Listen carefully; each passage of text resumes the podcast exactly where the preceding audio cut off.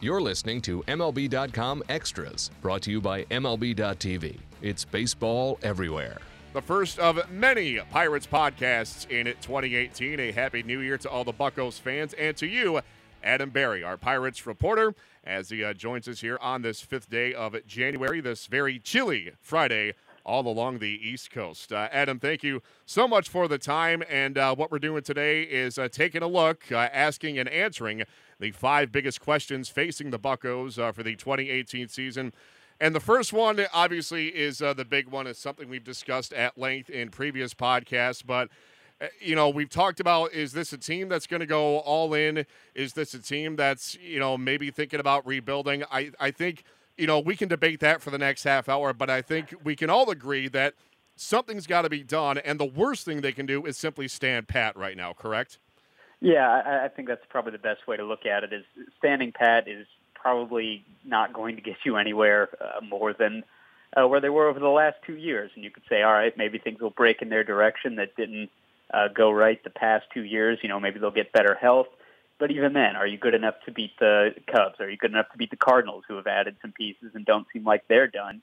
You know, are you good enough to beat out the uh, the wild card picture that's going to get increasingly crowded with uh, you know that all those teams in the NL West building up? And uh, I just don't know right now if they can count on things going right. You know, there's so many, they're dependent on so many what ifs at this point with the roster that they have that they either need to go out and they need to add, which seems less likely just given their payroll restrictions, their market size, uh, the proximity of some of their big pieces to free agency, or they could sort of, uh, you know, and I think in their preferred phrase is retool and take a step back in 2018 move some of their their big pieces for uh, prospects who are near ready or ready for the majors, and then uh, go into next year with an eye on 2019 uh, with sort of a younger core built up to eliminate some margin for error, uh, or give themselves more margin for error, I should say, where it's not all about banking on everything to go right. It's saying, all right, this is a team that can withstand injuries, that can withstand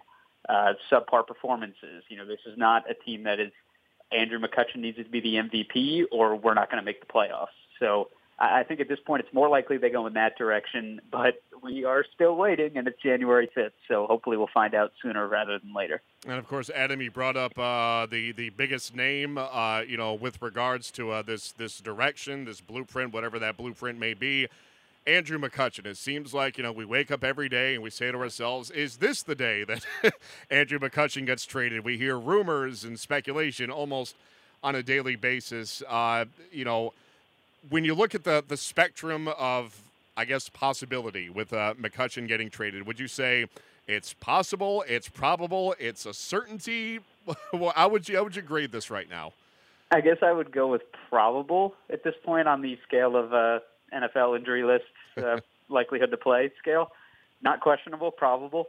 Uh, it just seems that that's the way the off season is going. The the only reason that I question that even is that who's interested? Who's out there that has an obvious hole for Andrew McCutchen? He's a good player, but in this off season, it seems like, especially more than you know in years past, people are finding reasons to not acquire players. They're finding reasons to not trade for guys, and you could say, all right, maybe McCutchen isn't a center fielder anymore, even though he was better there last year than in 2016.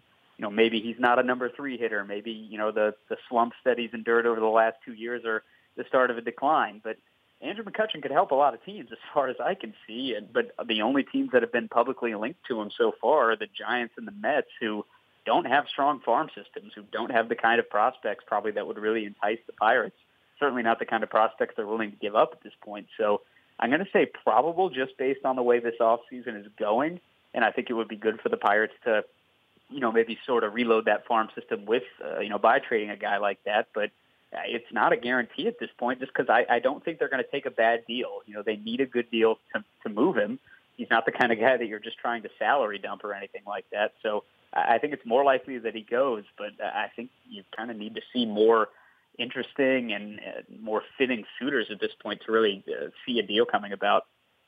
And uh, in that same vein as uh, Andrew McCutchen, you can also uh, apply all of that to uh, Gerrit Cole. As I remember the day that you were actually here in New York City, that same day on the back page of the New York Post, a picture or, or, an image, I should say, of Gerrit Cole in a, in a Yankee stocking. And obviously, they're on the Yankees wish list. Uh, the talks of uh, kind of, I don't want to say died down, but it's, you know here it is heavily speculated now as you did a couple of weeks ago, but it's still something that's certainly, uh, you know, on the table for both teams. So, assuming that uh, Cole does get traded, do you see it happening sooner rather than later, or do you see him maybe putting in a half season and the Pirates uh, fielding trade offers uh, before the deadline?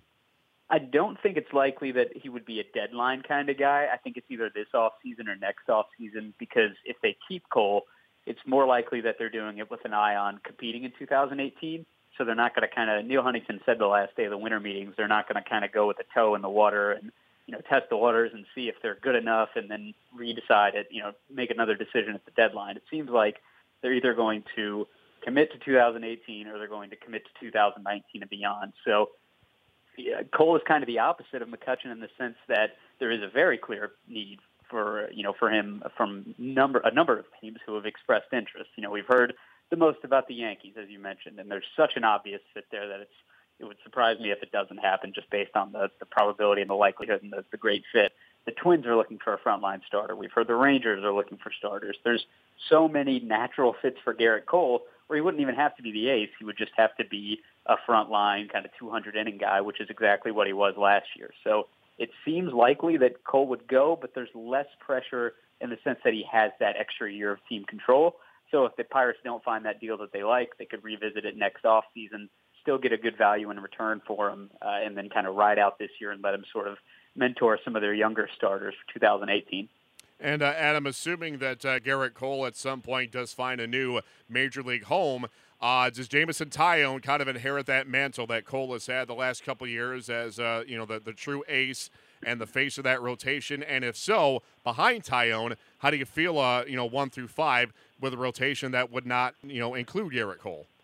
Yeah, it'd be hard to call Taillon an ace just based on the lack of experience. Uh, you know, he, he made his debut in 2016 and had a pretty good year uh, as a rookie, and then obviously the testicular cancer interrupted 2017, and he struggled when he came back. So there's a lot uh, of upside there. He's the kind of guy, certainly the kind of presence and personality and, you know, mentally tough guy that you would want atop your rotation. But he's going to have to prove that he can go 180, 200 innings. You know, he has that injury-prone reputation, which is bizarre because it's basically just Tommy John and fluke, you know, freak stuff after that. Uh, but he's the kind of guy that you could count on. Former number two overall pick in the draft. Got great stuff, three good major league pitches. So I think he's the kind of guy you could count on there you would need Ivan Nova then to be that innings eater guy. You would need 180 to 200 innings out of him, at least in 2018, probably in 2019 when his contract expires as well. And then it's a lot of young guys. You know, it's Chad Kuhl, it's Trevor Williams, who we saw good stuff from uh, in the second half of last season. It's Steven Brault, uh, Nick Kingham at some point, and then the ultimate question mark, which is Tyler Glasnow. If he gets his control together, he has that top of the rotation potential. He could be the ace just based off that dominant strikeout kind of stuff. But we haven't seen it at the major league level yet. So it's hard to really know what you're counting on with Tyler Glasnow going into 2018. Is he going to open the season in the Pirates bullpen, in the AAA rotation, in the Pirates rotation? We don't know. So I think that's kind of going to be the biggest question mark, really, until he figures it out or he establishes himself as a reliever. The, you know, is what exactly is he going to be?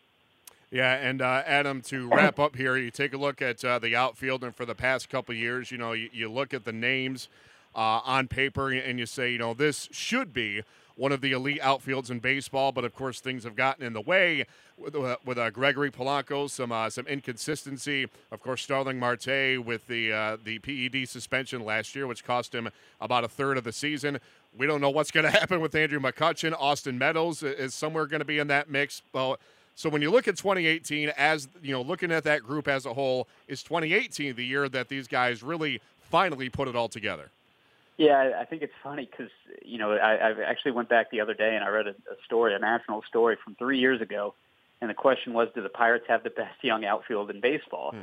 And then 2015 actually wound up being their best year together, which we may not have appreciated at the time, but McCutchen finished in the top five in the MVP voting. Starling Marte actually led the team in wins above replacement and Gregory Polanco stayed on the field. He wasn't quite at his offensive ceiling, obviously, but he was a good defender. He stole 27 bases, and they were there together all the time. You know, they played every day. Last season, they started in the same outfield 26 times, wow. 26 times out of 162 games. So when you look at where the underachievement has come about, you can say, all right, you know, the power hasn't been there offensively. You know, the pitching staff has been young and unproven, and 2016 was just unsuccessful. But the this team was built around its outfield, around those three guys. So, you know, you could say, all right, they might move off Andrew McCutchen this offseason. Then it's going to be about Austin Meadows, and there are questions with him as well. You know, he's been injury, he's been severely injury prone. Uh, you know, I think he's only played more than 90 games in a minor league season once. So there are still going to be uh, really serious questions about this outfield, which needs to be sort of the you know the engine that drives the offense, whether it's McCutchen, Meadows, uh, Marte, and Polanco, how they fit in there. So much of their success, not just in 2018, but probably in 19 and 20 as well, is based off of uh, you know the question of what is Marte, what is Polanco. We've seen Marte play at a high level before. We've seen Polanco have stretches of high level performance, but if they can put it together, whoever is in that outfield uh, alongside Marte and Polanco, if they can put it together for a full, healthy, complete season, I think it's a lot more likely you see a winning Pirates team uh, than not because we've seen it in 2015. That was them at their best. They had a winning season. That team won 98 games, largely based off the success of their pitching and their outfield. And I think that's kind of going to be the formula for the Pirates moving forward. Yeah, the potential and the talent are no question there. It's time to turn those attributes, though, into a full season of productivity. We'll see if that happens in 2018. Adam Berry, great stuff as always. We appreciate the time, and we'll do it again at this time next week. In the meantime, Matt Waymire signing off for MLB.com Extras, Pittsburgh Pirates.